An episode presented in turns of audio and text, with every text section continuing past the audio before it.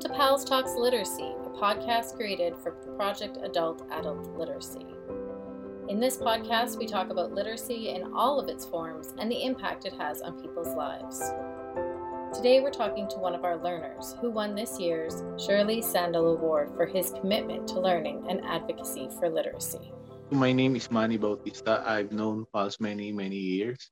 I think uh, probably sometime between 2017 why did you come to PALS? Uh, I needed help for my uh, to pass my level five uh, entrance exam at the AIT or Alberta Apprenticeship in Industry Training to become an electrician. So you used it to go into the trades? Yeah, because I didn't do my uh, high school here in Canada. I did it somewhere else. Would you be okay with telling us where you lived before Canada? Before Canada, I lived in the States. Then I moved here. Before that, I was in the Philippines. In the Philippines? Yeah, 10 years. You've been in Canada for 10 years? More than 10 years. So did you move? You must have moved when you were very young. Yeah, like uh 30. 30 or oh. 20. Turned 45 this February last month. You don't look 45. You oh, look much you. younger. Thank you. Appreciate it. Tell us about some of the challenges you've had. Being an immigrant in a newcomer world, life was a, an uphill battle. To start a career in foreign land with just one suitcase and backpack and a $200 on my pocket. Starting out again would have been very difficult.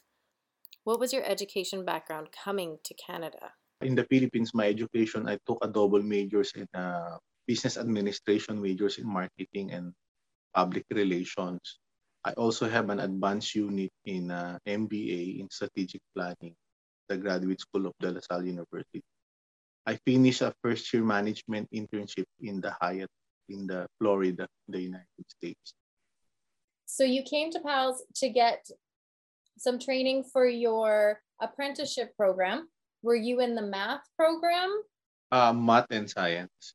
Math and science. And so you worked obviously with Adam is yeah, that Adam, uh, Monica, and uh, uh, and the tutors. And the tutors. Yep. Did you have the same tutor throughout your whole time here? Uh, I had I got two tutors. You had two. How long were you in classes at PALS? Uh, I did the intensive like twice a week. Oh wow, twice a week's a lot. That's good. And when did you pass your entrance exam? somewhere 2017 or yeah, 2017. So right away. Oh, but it's uh, after nine months. Oh, that that's amazing! It only took nine months. Nine, nine months preparation. Yeah, because it's one of the highest in the province. I was told. I learned it in from Calgary because I'm the student there for uh, a pre-employment so the highest they got there is 84 or 86. So that person got a medal from the premier. So I'm their highest because I only got one mistake in uh, English, two mistake in sci- science, and three mistake in math. So it's 94%. You got the highest mark. Yeah, the highest. In Edmonton. They say the whole province, one of the highest. One of the highest in the whole province. That's amazing, Manny. That's on level five because the highest they got in Calgary is level three. Because there's three level. Level one is like baker, carpenter. Level three are uh, mechanic, and level five is the highest. It's uh, electrician, power generation, electrician, and instrumentation, low voltage electrician. I can uh, switch trades when you got pi level 5, you can switch anything. Oh, okay. Because it has a higher math. It has calculus, uh, uh, trigonometry, algebra. Wow. Heavy, heavy emphasis on science. Physics. So if the trade exam is heavy, way like 10 times heavier. Some of the stuff, maybe 30% are engineering, so I got classmates who are civil engineer and electrical engineer in U of A, and they're having difficulties. It's way beyond U of A. And so, and they were born here. I told them this should should be easier. Than for you guys because you finished high school here and you've been to U of A. Didn't do my schooling here. So you need to supplement like and this is the interesting thing. The modules, there's an exam for the school. The the people who write the modules are the different people who wrote the exam in the schools. And the, the person who did the branch exam are different like three or five different persons. So on the electrical side, if we had it like, for example, 30% of the content from the module, you will pass. It's usually 15%. Oh. That's why for electrician, you started 90 at first year. Lucky if you got 20, you will become journeyman. Every year level, they got purge and purge and purge. For they can sustain the stress, the academics, the pressure. They can get hours, but too much. The fastest that I know is it took him seven to almost seven, between seven and nine. My boss got it five because he's really, really good. The one who signed me up, but he's young. He's like 24. He's doing engineering now after, after he got his journeyman license. Are you working now or are you still working towards more like your journeyman ticket or have you already got that? Uh, because uh, I got lucky, I got two blue books. Before joining PALS, I don't even have a blue book. I don't even have an employer. So at that time, I just told myself I want to be a, an electrician or mechanic. Then I'll just uh, I'll prepare the academics. So then I got signed up. Then just last year, I got signed up again for another blue book. So it's an, a mechanic. So I'm doing two trades now, simultaneously electrician and mechanic because they're going electric. 11 years from now, only Honda and Toyota will be producing combustion engine.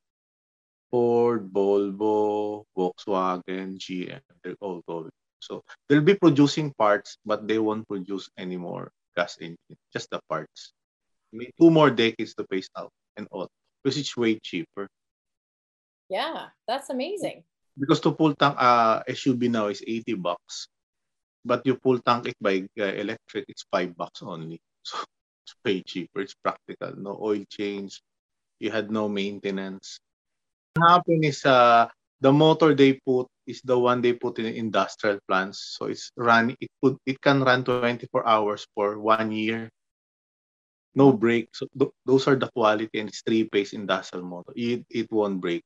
So they're heading towards like uh, North American cars will only last like lucky if you got 300 kilometers, 300,000.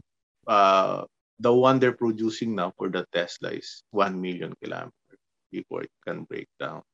Wow. Yeah. So it's going, they wanted to bring down the cost like 18 grand. So North American people and Canada can afford it. But in China and India, they're producing a $5,000 uh, electric car, minus the self-driving and minus all the safety features that are mandatory in Canada and the United States and the European Union. Because it's less moving parts. It's like you put the motor of your washing machine yeah. with electronics and computer in, in the car. It's the electronics and the software making it the cost high.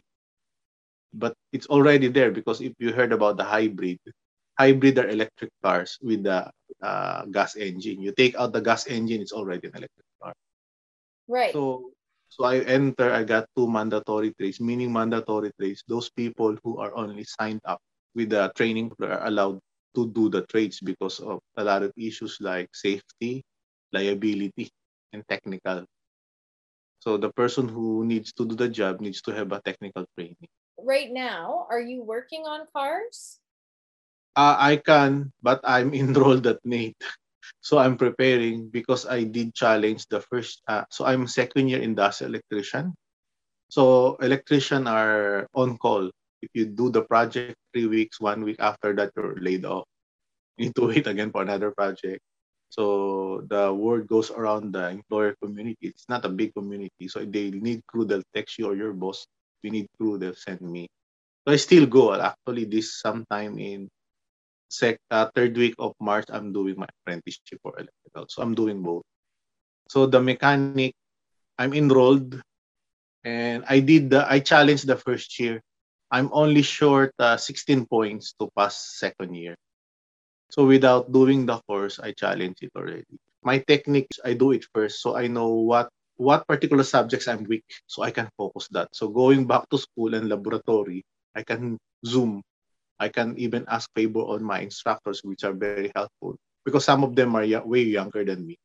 And I'm one of the oldest students, and they like to teach old old students. So I told them, I'm having difficulty. Uh, English is my second language. They're very thoughtful and understand. But they help me out. Your English is very good, though. Oh, thank you. Did you do English classes here at PALS? In the training on public speaking. And they also send me, I'm very proud, they send me to United Way, a fundraising campaign. So Right. Yeah. So you've actually gone and done public speaking for PALS, right? And also I have a friend, uh, she's the former president of the Toastmaster in Mill Woods. So I consulted her. I do practice with her. So wonderful. Did you like doing the public speaking? Yeah, I like it very much because I I, I met people and every year I come to, to help the public speaking. There's something new that happens in my life because before I did the public speaking, I don't even have the I don't the blue book as an electrician. I got my first blue book, then I passed the first year, then now I'm a second year, and then now I got the second blue book. Now that you have your second blue book, Manny, what will you do? the second blue book I just got signed up last year. So the moment I got signed up, I prepared for three months to challenge it. But before challenging that, I'm doing a course at NAIT for electrician. And after finishing uh, the second year, I'm if I pass it, I'll be third year. So I'm in second year school. I I did I was preparing to challenge the first year of uh, mechanic. How did PALS help you along the way? The first one is uh, when I uh, asked uh, AIT or Alberta Apprenticeship in Industry Training, they told me to be able to be allowed to do the entrance exam, I need to give them a proof that I'm if I didn't do high school here, like uh, proficiency. So I need to do upgrading. So I went, I, I called up NAIT, asked Mac E1. They, they want me to enroll each subject like $1,000. Oh. Yeah. Not even that. So it will cost me 3,000 and I need to be there every day. Yeah, every day for like two sems. And I said, I can afford that. And I they called I called them again. Then they told I said, is there a funding or government pro? Then they recommended Pulse. I said, what's Pulse? They, they gave the phone number. Then I contacted Pulse. Then they yeah, they helped me out what was the best part of being a learner at PALS? The support. The tutors are very sincere and committed. Tutors uh, put a lot of time and dedication. Math modules for me is one of the best in the world, I think, because uh, I really like math. Now, if you have a good to- teacher, it's good. The people who made the modules, they really did a good job what are some different ways that you increase your understanding? There's like three senses of that format that you learn auditory format, and visual, and common sense that your mind is processing. That's awesome. Yes, I totally agree. So far, I'm the only Filipino and the immigrant that has two blue book on these two particular trades the other one that I know, he's a Canadian born and he has his own shop here in Edmonton. And uh, the biggest thing important about Pulse to me is uh, it regain my self-confidence and increase my self-esteem. I felt Pulse as a team supporting me like an Olympic athlete, uh, just studying hard, working hard, and preparing hard for the competition or final moment. I love that. You're the Olympic athlete and we're just supporting you the whole way. I love it. And I know a Pulse will not give up on you. My parents are both working students too, like me. My father is a doctor of medicine and specialist in surgery and pediatric cancer. And my mother are college professor. So they both uh, have their education by themselves. So they work and study at the same time. Manny, you have an incredible story. Beyond education, what else do you do in your spare time? And on my free time, I make sandwiches and uh, brings anything, whatever uh, food left in my fridge and bring it to the homeless in the city. Manny, thank you for meeting with us today. Thank you for showing us your kind heart, your driven spirit, and your ability to overcome all adversities. We are so proud to have you as this year's recipient for the Sandy Searle Award. Thank you, Pals, for everything. I enjoy it very much and I'm very proud of you guys. We would like to thank Manny for his words of encouragement today for our learners and for all learners that will come to PALS. This podcast was recorded on the Treaty 6 territory. We respect the First Nations, Metis, and Inuit, and all the First Peoples of Canada whose presence continues to enrich our community.